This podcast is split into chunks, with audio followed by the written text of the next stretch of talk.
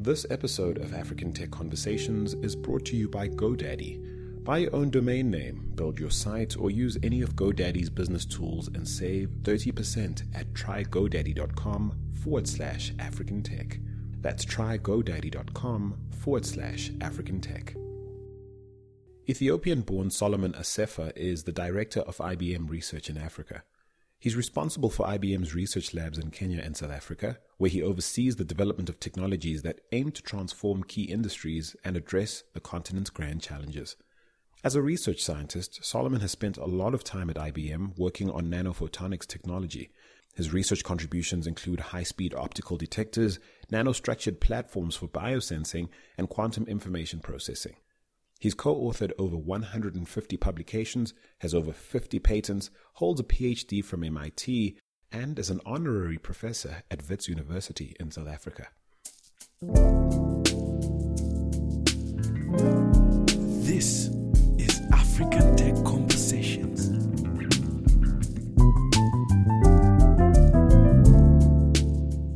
Doctor Solomon Assefa, thank you so much for being on the African Tech Conversations series.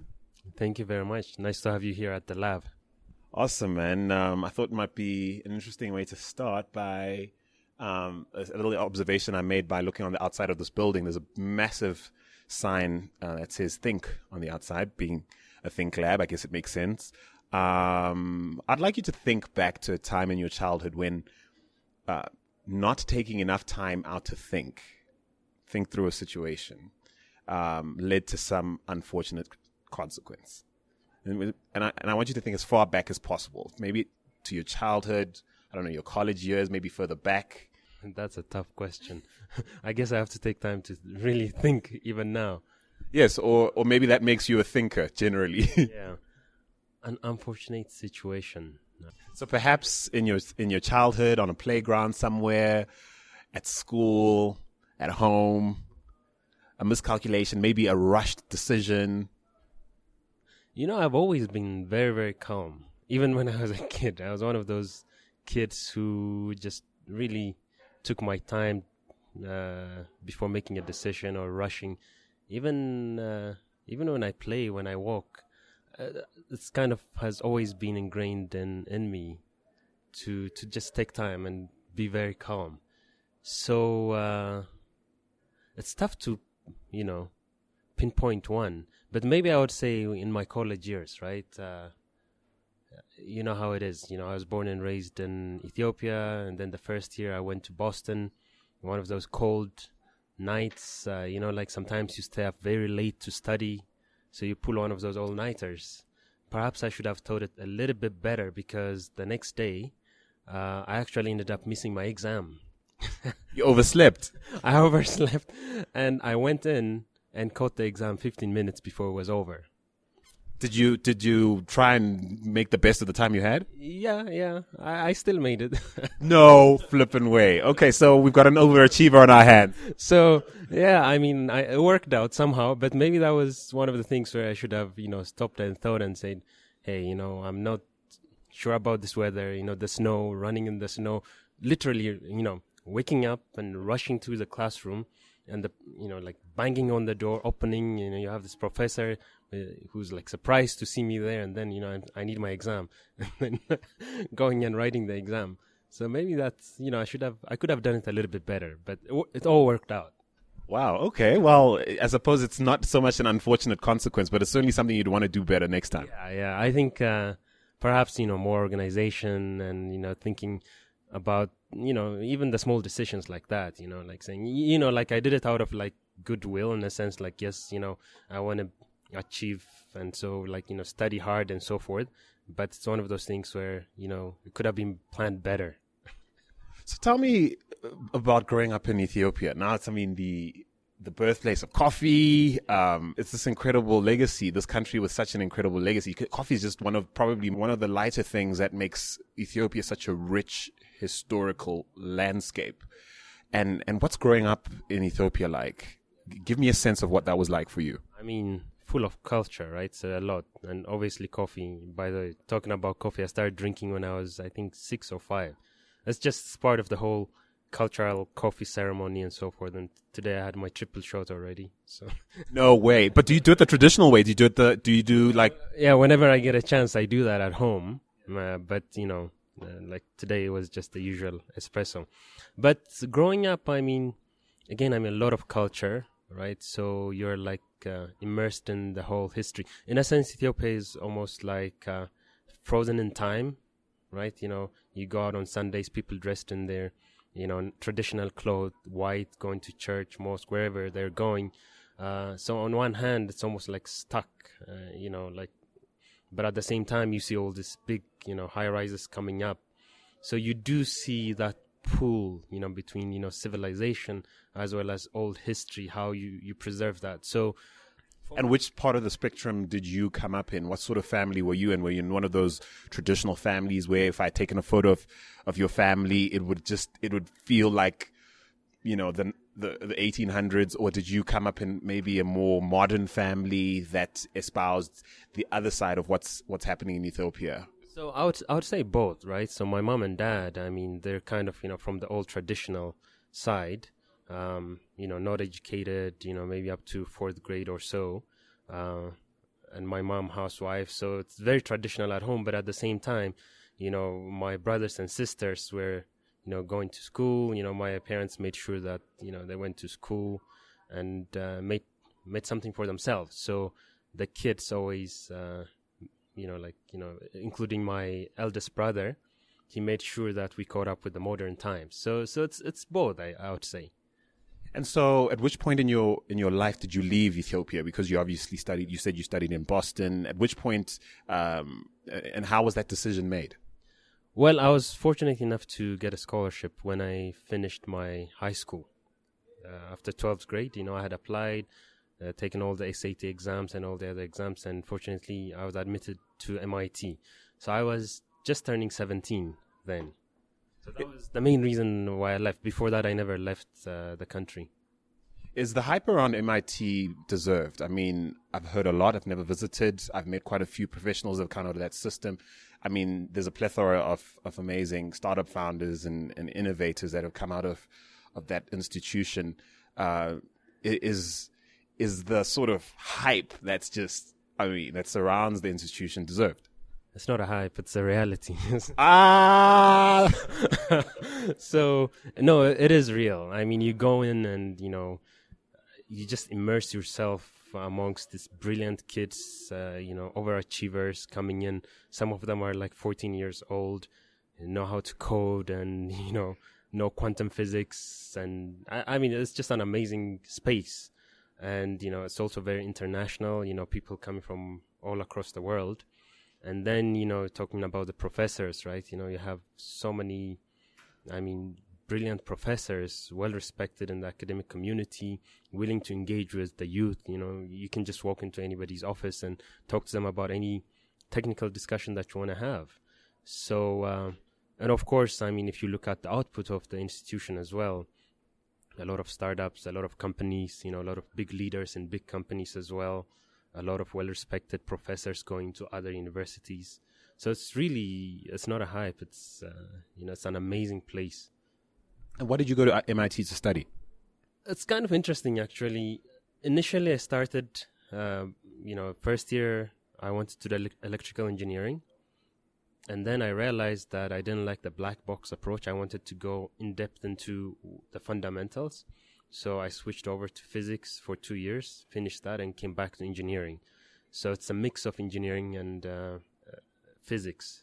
Uh, that, that's my background. But ultimately for PhD, I also carved out a space where, you know, it's an intersection of physics, electrical engineering, and material science. So it's a combination. So I had advisors from the different disciplines. And so did you stay with M I T through, throughout your postgrad? Yeah, I, I never... felt it to be necessary to even go leave uh, M I T and do an internship. All of my internships were on campus.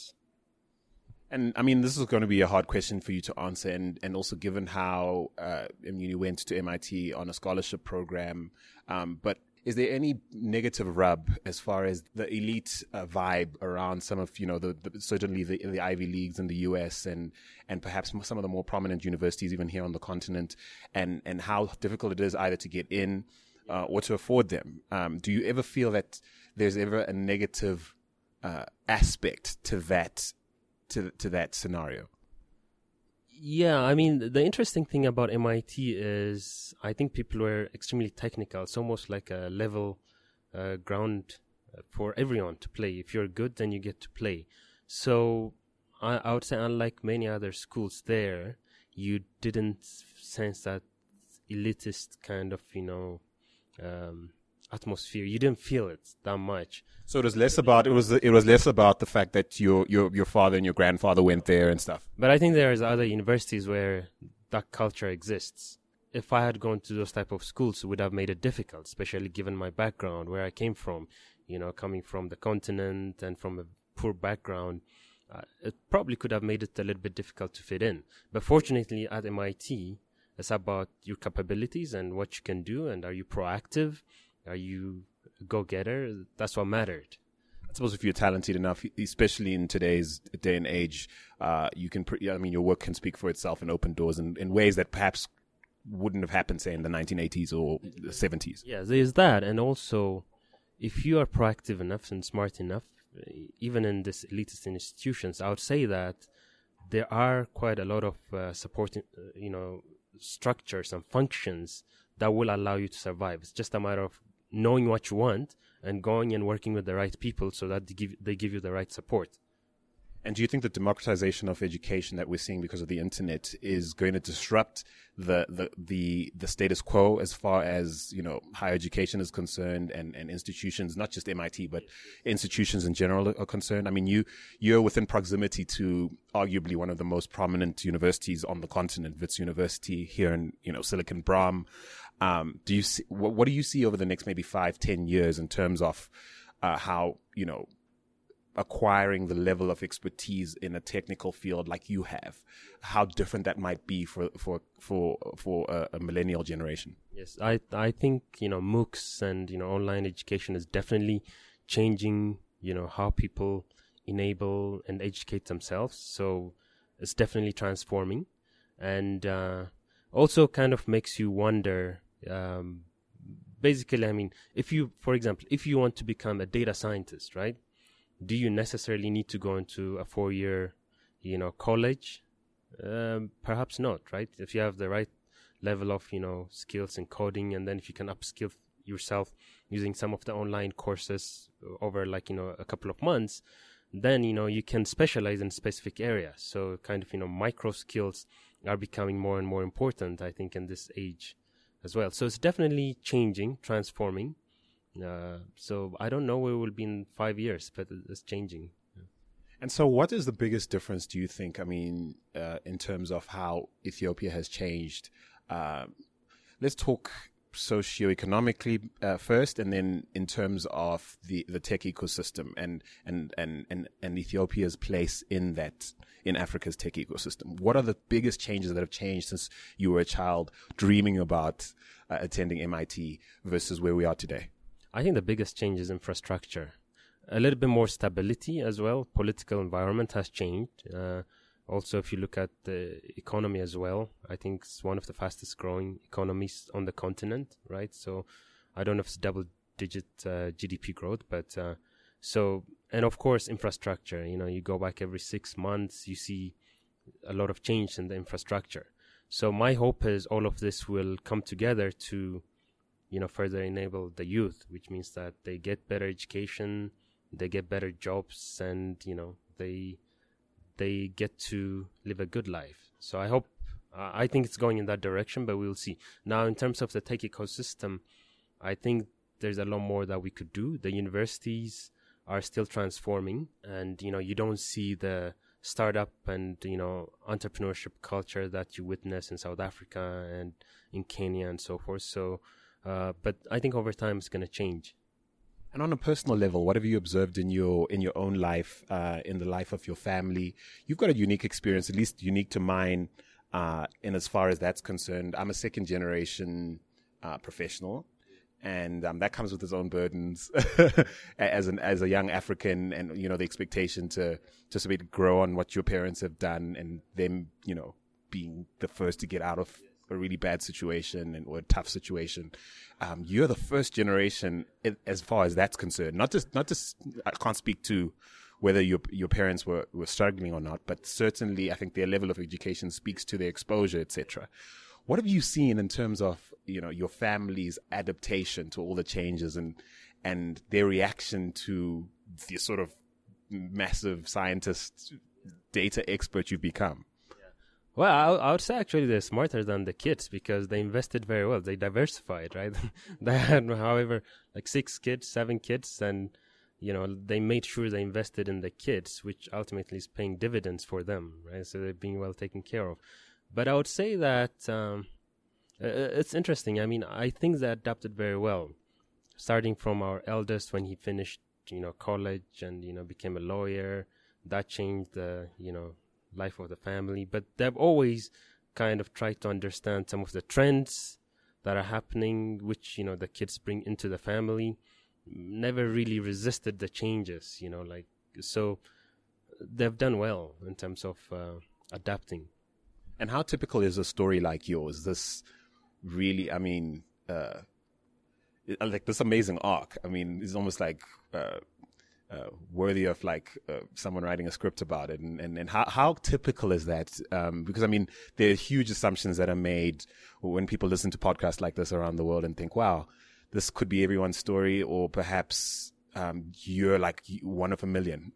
Where do you feature? I don't think I'm one in a million. I think this is... Uh, story of almost you know millions of you know kids and young people. It's just perhaps I've been fortunate enough to to get a little bit of spotlight, right?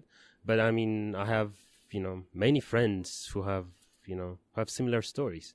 And if you look at you know my generation, at least the generation uh, in Ethiopia, I mean you know so the the transition that happened in the government, and so we, we, we it left us at the same place. And somehow we had to, you know, uh, overcome that challenge. Some of us got opportunities to go abroad, you know, get educated and, you know, come back. Actually, I have many friends who went and went back to Ethiopia. So there's many of these stories. And so what is typically the most frustrating uh, stereotype you encounter uh, in people who, once they find out you're from, one, from Africa, two, from Ethiopia, um, tend to assume about who you are or what Africa is like or what Ethiopia is like? I mean, there's obviously a lot of stereotypes. I think, you know, initially, even, you know, curiosity and, you know, wanting to go into the engineering and physics field, you know, I've had questions as to why would you want to do that, you know? As opposed to? Exactly. As opposed to what? I mean, well, people say, oh, just, just go into financial services or just go do this and that. Uh, I've even been asked, you know, when I wanted to do my PhD, uh, why would you want to do PhD? Just go get a job, right? So I think there's a lot of stereotypes in terms of uh, how far we could potentially go. But I think now you hear so many of this uh, quote-unquote success stories, that's changing. And also, I think the reason why this narrative is changing is also what's happening on the continent. If you look at, again, I mean, many countries, you know, doing very well economically, more stability, and everyone looking at the continent and saying, look, you know, where else can we invest but on the continent? That That's where the biggest opportunities exist, billions of people. So that whole narrative is changing. And I think with that also, many of the stereotypes will disappear. And so uh, you're the director of I B M uh, Research here on the continent. Um, and if I have it correctly, your role is to oversee I B M's research labs in Kenya and South Africa. Uh, and that involves, you know, heading up the, the company's research strategy and partnerships across the African continent. Now, um, we're currently in the recently launched research lab in, uh, in Braamfontein, Johannesburg. What happens here? A lot of uh, research and innovation. Um, For whom? Well, so our main mandate and our priority is to tackle Africa's grand challenges and also identify local challenges where, you know, we can use the latest cognitive computing technologies, Internet of Things, to solve those problems. So really, technologies that will be scalable, that will make that will be commercially viable, but that will also have impact on human lives locally. We want to focus on local problems because those local problems actually lead to big commercial opportunities as well. So does a facility like this run on I B M's global sort of R and D budget, or are there clients that specifically um, uh, task you with researching into into separate areas? Do you do you partner with certain entities in order to, to, to excavate certain areas? How, what's the model of a site like this? It's a mix of all of that, right? So we have twelve labs across the world. So we have a worldwide research strategy. You know, we want to advance cognitive computing. That's one of the big areas where we have made, you know, big breakthroughs in other labs. So we're doing the same here as well. Specifically, I mean, we're using, for example, the data from Square Kilometer Array to advance cognitive computing, just as an example, right? So that's kind of a global agenda. But also locally, I mean, we partner with the D S T, we partner with the C S I R, we partner with Wits, and we define uh, problems or, you know, research programs we feel are relevant locally, and we tackle that together. So it's all about partnership and ecosystems. And so you've mentioned one, uh, you know, one project. Um, what are some of the, the most profound research findings you've made so far, or technologies you've developed, you know, since assuming this role? We have made not personally. I mean, obviously the, the the research team. Yeah, we've been fortunate enough to, you know, like within a year, gather a very brilliant, you know, team of scientists, and they're already making a lot of progress. For example. Uh, the work that we're doing in terms of understanding cancer metastasis is very worthwhile of mentioning, right? So we're trying to understand, we look at, you know, molecular networks and see how cancer, you know, from uh, primary cancer can spread through the body, and, you know, can we actually predict which organ it goes to and so forth, which is, you know, groundbreaking, right? Um, also, the work that we're doing in T B, tuberculosis, trying to use, you know, sensors, Internet of Things, trying to understand how, you know, it spreads, you know, who are the super connectors, and what are the trends and so forth. I find that to be also extremely relevant and important. And again, I mean, the machine learning uh, work that we're doing, advancing frontiers of machine learning, using data from the S K A. So, you know, like we expect exabytes of data per day in a couple of years. So that means that you have to innovate new algorithms so that you can actually make sense out of that massive amount of data. Please explain to someone who's not familiar with the S K A what it is, and and and I mean, because I mean it's it's been covered quite quite a bit. How I mean, there's this extensive amount of data that um, Africa doesn't seem to have the capacity to to process fast enough, to make sense of fast enough. So uh, explain to someone who might not be familiar with, with that particular project. So the Square Kilometer Array project, or S K A, is an international project. Uh, so there's two sites where the radio antennas will be installed. One is South Africa and another is in Australia. Now, in South Africa, it's actually one of the big priority research areas for the Department of Science and Technology. So there, w- there will be about three thousand of uh, these uh, dishes, you know, in the Karoo. So what those dishes are doing is looking at, you know, the sky and trying to understand the origin of the universe, right? so so this is a huge, massive um, scientific exploration. It actually makes me very proud that, you know, uh, it's a Pan-African initiative across, you know, ten countries ultimately, and the fact that Africa is leading such a big scientific initiative. Just imagine the, the same way uh, as, you know, the supercomputer or H L C, where so many massive discoveries have been made, like the boson and, and so forth, right? So it's that big of a scientific challenge, and and that's that's what scientists from the S K A South Africa organization, in collaboration with scientists from the I B M Research Africa, are working on. So, in, you know, in helping people understand what I B M does, you know, wrapping our minds around what they they do, um, I feel like I B M is one of those tech companies that is embedded in various aspects of our everyday life, you know, without most people even being aware of it, and. Um, You know, share some examples of how I B M helps improve the lives of, you know, the average uh, man or woman on the streets or at home or in the workplace, or say, you know, Nairobi or Lagos or Johannesburg. Yeah. Well, you know, if you look at, you know, how cities operate, for example, quite a lot of the decision uh, support systems, or, you know, the systems that enable city officials to make day-to-day decisions. You know, we have quite a lot to do with that. In support of the city of Joburg, for example. So we work quite closely with the city. For example, if you look at, you know, how they run their, you know, uh, air quality monitoring stations, you know, we have developed a system for them. If you look into um, monitoring of crime, uh, you know, again, I mean, uh, some of, some of our systems are being used in running those day-to-day activities, uh, in some of the healthcare systems as well. You know, we, so we have quite a lot of, you know, I T infrastructure, you know, cloud infrastructure that cities, officials, and companies and clients use. In terms of the consumer aspect of I B M's business, I mean, uh, there definitely seems to be a shift, and cor- correct me if I'm wrong, there seems to be a shift towards uh, enterprise solutions, uh, you know, consulting to government and uh, uh, th- those kind of soft solutions, uh, as opposed to sort of the things that we'd expect to have in our hands, like a smartphone or or some kind of device. Is that, is that, am I right in saying that's been an intentional shift for I B M?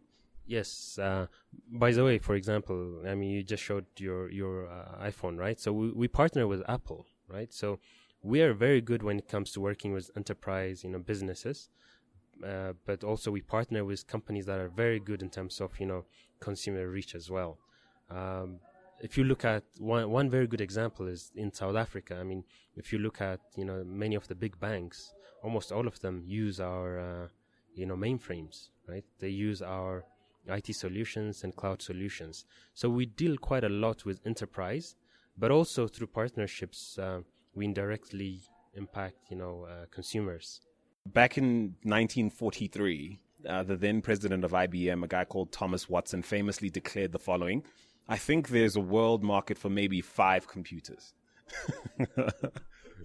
Yeah. Yeah. Okay, so in your opinion, what are some of the most profound miscalculations currently being made about the future of Africa's tech and innovation scene? Oh, that's that's a tough question. I mean, may, maybe it's stuff that you see come up in think pieces on on the regular, or um, you you hear um, spoken about at conferences, or you overhear in, in strategy rooms, and you're thinking, nah, nah. Or maybe when you visit overseas and you clearly meet people who might be out of touch with where things are going. What are some of the major miscalculations, or perhaps not so major?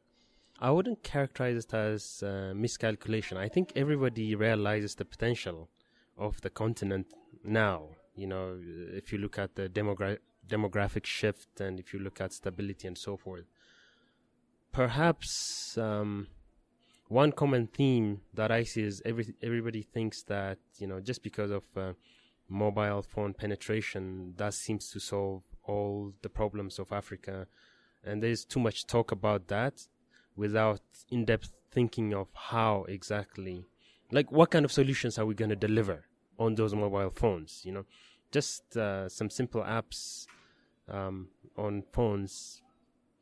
I, I don't think that will change how the continent operates, or I don't think it will impact, you know, I- lives of individuals.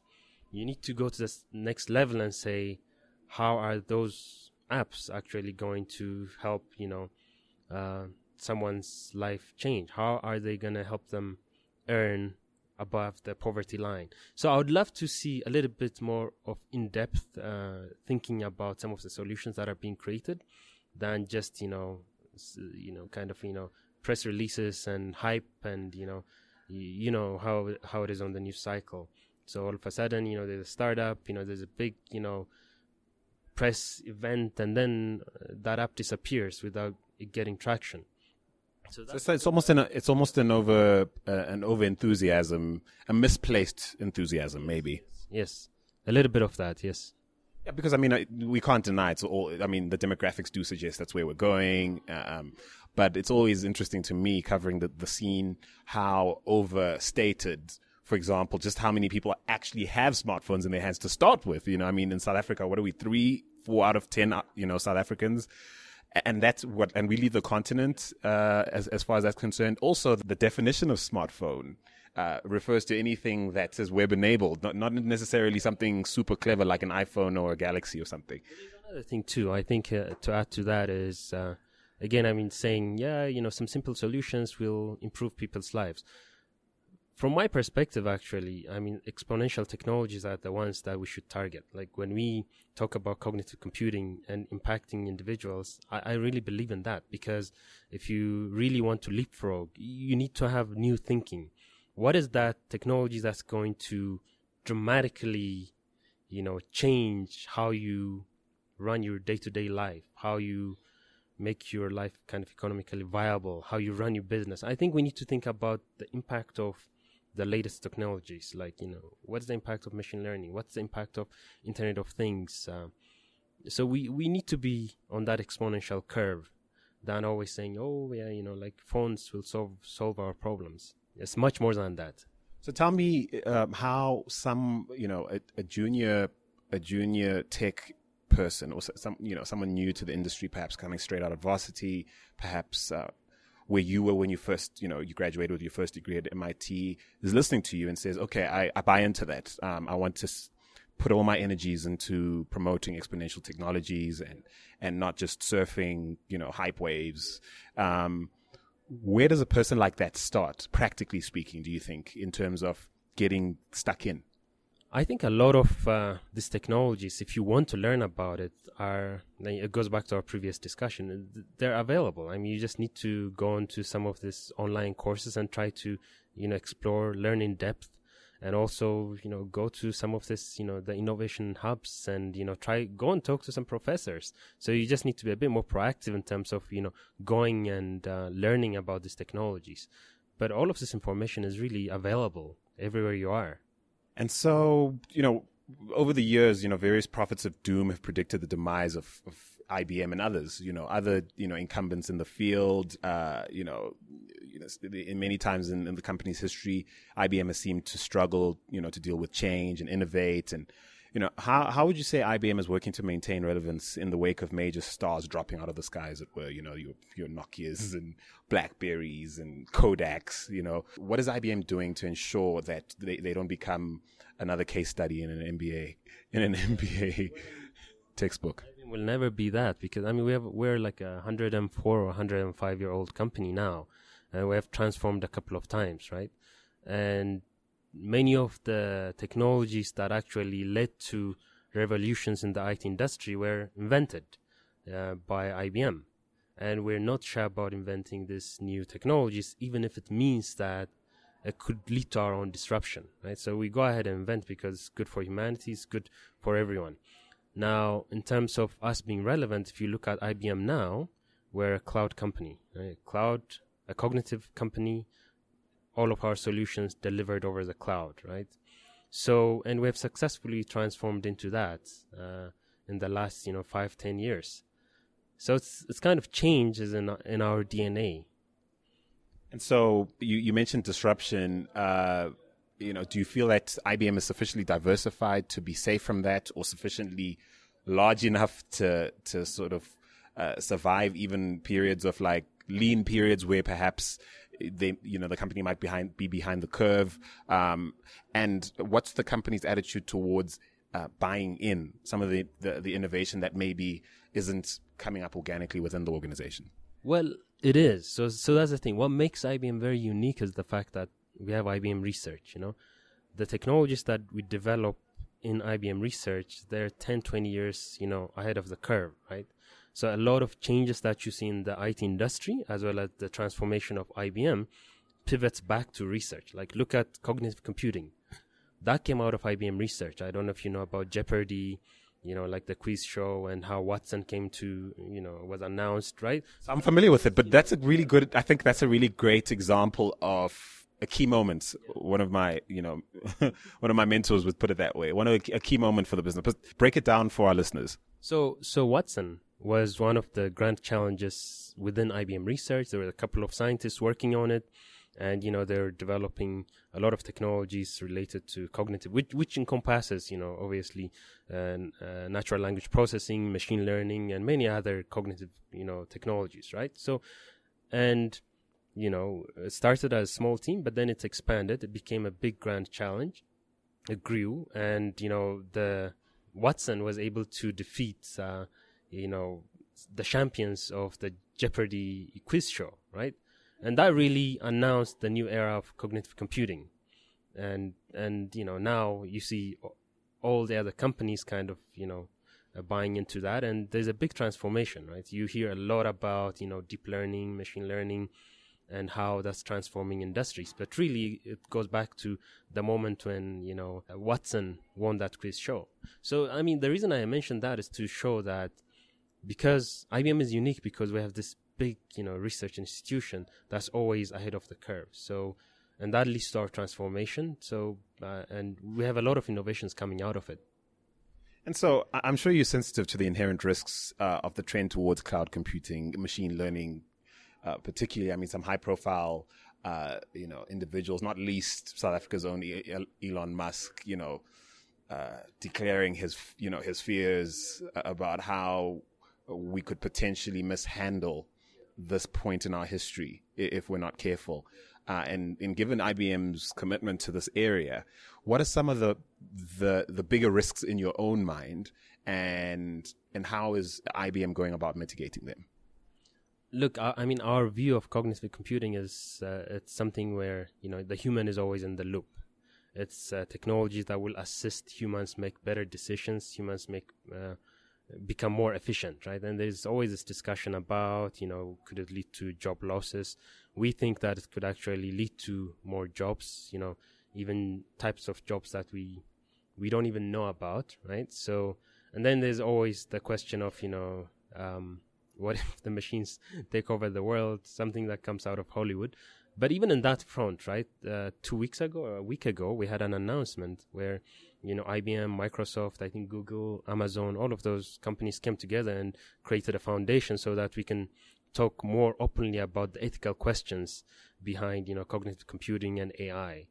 Um, so, um, I mean, yeah, I think all of the risks that, that you're referring to, they're out in the open and they're being openly discussed. In, in my view, especially in the context of uh, the African uh, continent, I think we need to harness the power of A I, uh, this exponential technology, so that we can leapfrog and, uh, you know, we can improve lives, impact lives. I mean, look at uh, healthcare. I mean, there's so much that we need to do. I mean, we need to make our hospitals more efficient, our doctors more effective.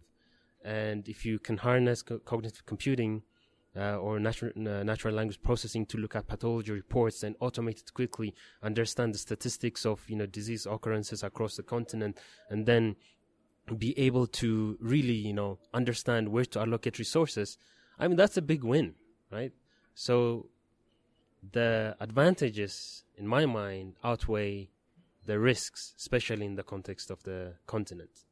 So I'm going to apply my Hollywood imagination to the example you just gave. So this is this beautifully, the smart hospital, basically what you've just described, could also potentially be the way uh, one of my enemies decides to hack my pacemaker and take me out. And I know this is... A So, so I say this in jest, of course, but I mean, uh, w- which is the segue to my next question around what I consider the biggest risk around the trend towards cloud, um, is is security and and and the integrity of secu- of, of of information and and uh, the challenges around uh, you know, maintaining security in an increasingly unsafe uh, digital world. Yeah.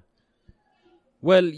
Yes, I mean, we hear quite a lot about that on the news, but at the same time, I mean, it's just that you don't hear about the ninety-nine point nine nine cases where, you know, advanced security softwares have uh, thwarted those type of attacks. So I think we're making quite a lot of progress, especially, I mean, we work in the inter- enterprise space and we're quite uh, adept at that, you know, so we have a lot of solutions that tackle those type of problems. We're taking a short break to let you know that GoDaddy makes registering domain names fast, simple, and affordable. GoDaddy is the world's largest domain registrar and is trusted by over thirteen million customers around the globe. They provide everything you need to get your business set up online, including award-winning twenty-four seven support. Now, to save thirty percent on a new domain name or to use any of their other services, go to trygodaddy.com forward slash African Tech. Again, that's trygodaddy.com forward slash African Tech to save thirty percent. And now, back to the conversation.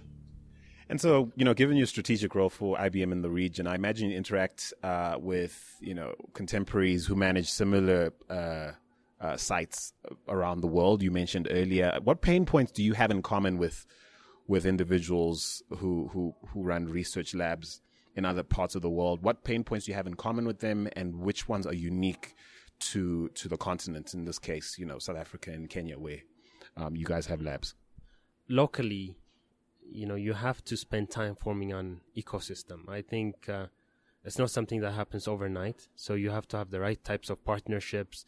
Uh, you have to have the right type of uh, skills and talent and the right type of network. It requires a bit of patience to have impact and to grow and to tackle the right of, the right type of problems, right? So I would say locally that's, you know, forming the right ecosystem and convincing people that research is important and that sometimes research takes more than, you know, like a few months. You know, you have to invest on it and you pay, you know, you get the dividend in a couple of years. So that, you know, type of change in mentality is a bit of a pain point. But I think uh, like in South Africa and Kenya, we have created so much excitement um, and I think it's going very well.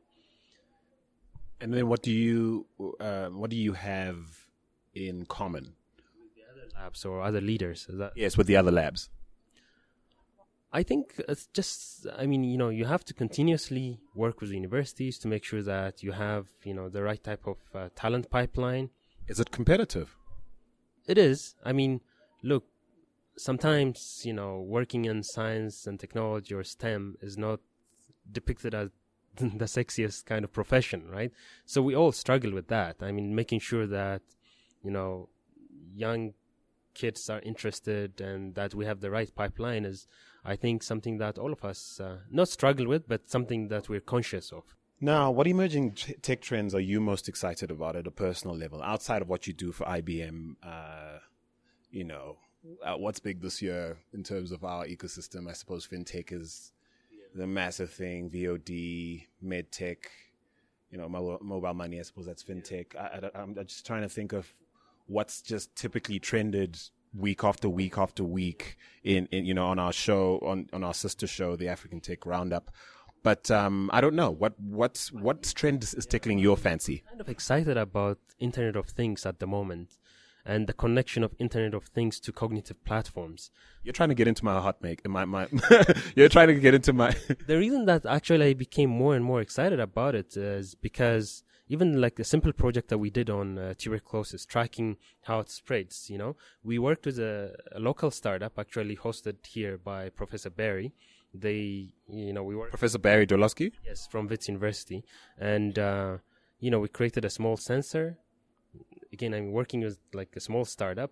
And it just changed our thinking on how we were approaching the whole uh, question of contact tracing. How do you actually, you know, trace how T B spreads and who's infecting whom and so forth? And given that it's a big continent, I mean, I could see a very, very wide application of Internet of Things, be it in like, you know, environmental monitoring, uh, such as air quality, in traffic solutions, obviously in healthcare, uh, in many areas, in making our cities smart and embedding them, uh, you know, the sensors and, you know, that communicate and talk to each other as our infrastructure is going up. You know, Africa is being built at the moment. So this is the perfect opportunity to embed this, you know, very cheap yet smart sensors everywhere. And how soon do would you? How soon could something like that become a, a mainstream part of, you know, the public health system, uh, and and and go through the process of being costed in and and implemented? Do you think something as specific as what you've just yeah. described? So, and that goes back to the challenge we discussed previously. I mean, it takes time for this to get traction. So we have to continuously engage the ecosystem, you know, government officials, you know, health officials, everyone, so that they understand the benefits of such technologies, even experimenting with them in a small scale. So hopefully it won't take decades, because by then another technology would have come up, and uh, so we'd be able to embed these technologies in the next couple of years. Now, I've read that uh, you're a big fan of the area of nanophotonics, uh, and uh, that you've done a lot of great work in this space. What the heck is nanophotonics, and and what about that particular scientific area did you find so intriguing earlier on in your career? Yeah. Um, So that's actually, you know, my field of expertise. That's where um, I uh, did a lot of research. So it's kind of interesting. I think, you know, when you're a kid, you think in kilometers, you know, how long you, you walk and meters and so forth, right? So when I went to M I T and, you know, started dabbling in physics and so forth, then all of a sudden you start thinking about, uh, you know, like in terms of, you know, micrometers. And then as you delve further and further, you start thinking about, you know, nanometers and angstroms, right? So, I mean, what intrigued me was basically the whole idea of how you can guide light, you know, harness light for communication. The fact that you can actually transmit information on a computer chip next to your transistors and have a very, very effective way of communicating using photons instead of electrons. And, you know, creating those devices, you know, the the, you know, devices to detect light, the devices to modulate light, switch it and route it at a nanometer scale, that intrigued me quite a bit. And that, that's where I did a lot of work. I mean, we're talking about the diameter of your hair is yeah, about fifty microns. Here, you know, the structures that we're creating, they're a thousand times less than that. So imagine, you can't see them with your eyes. You actually have to use an electron microscope to really, you know, Uh, look at those structures or to create them and so forth. So I just found it fascinating that you have yet you have this, you know, micro scale world, but then there's also the micro kind of, you know, scale world where you can create, you know, quote unquote cities, you know, like, you know, lights are being routed, electrons running around. And so I, I, I found it to be fascinating. Are there, uh, technologies, everyday technologies, those kind of uh, this this sort these ideas are being implemented? Yes, I mean, obviously, okay. So you know about the fiber, fiber. I was gonna guess that, but I didn't want to sound silly on the.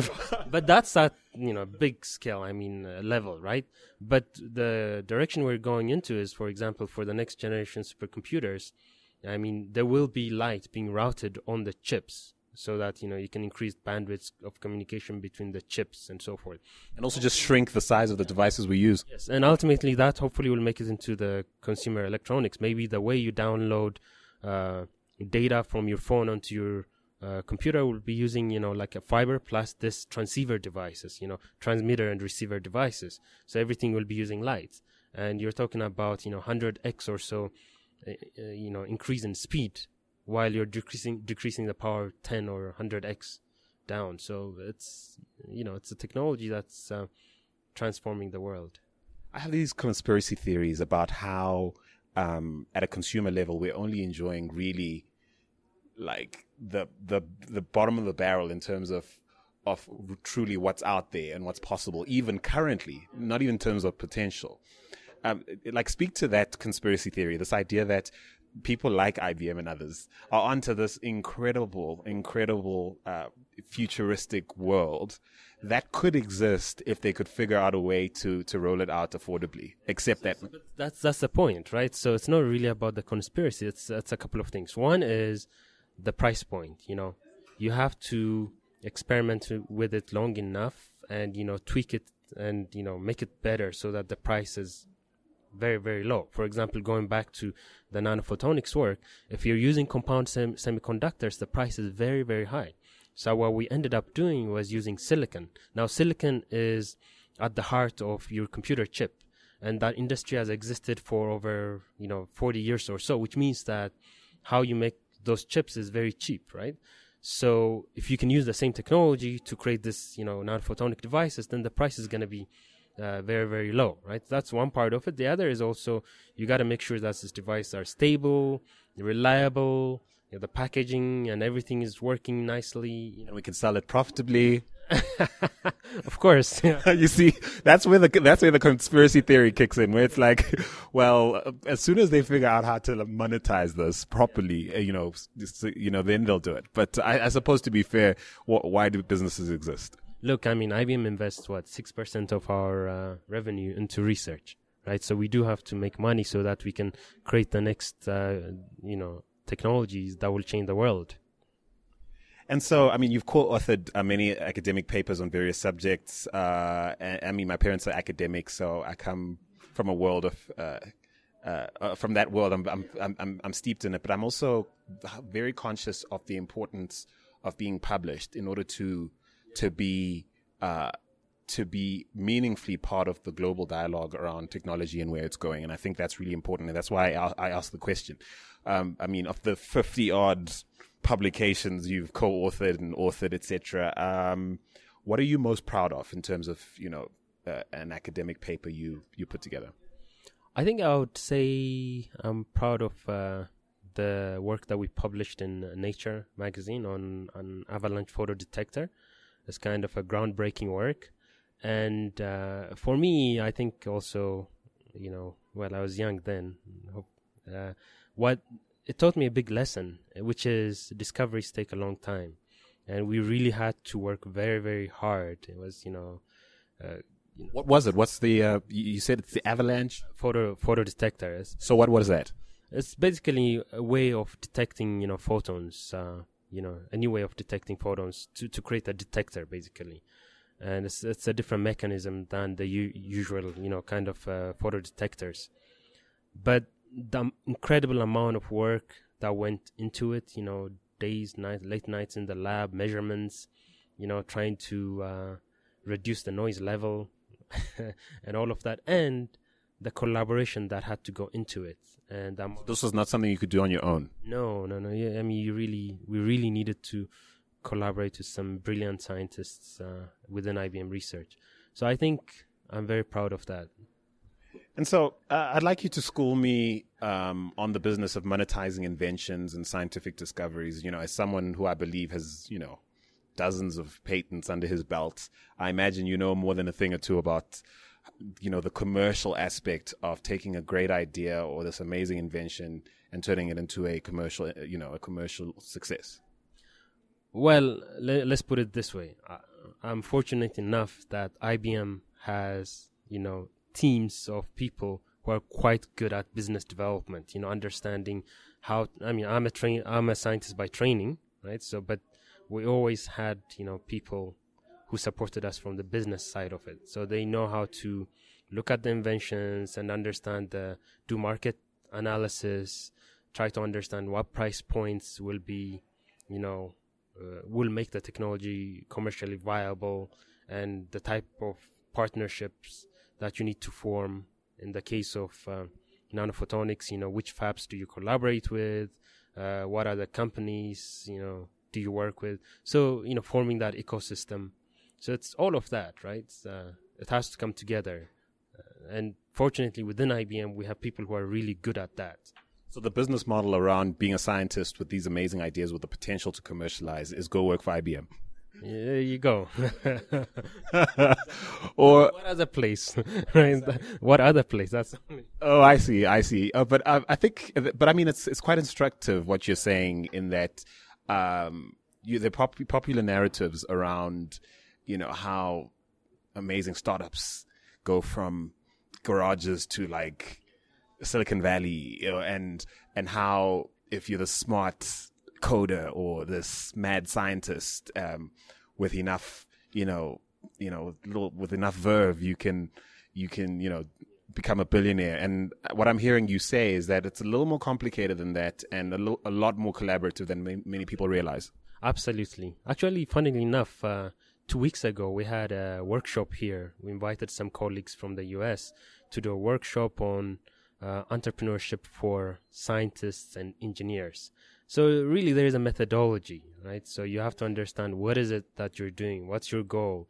What is, uh, what kind of partnerships do you need? What's the business model? What's the price point? You know, how do you scale this? Do you have the right intellectual property? All of those things have to be thought through for an invention to have a big, you know, scalable impact.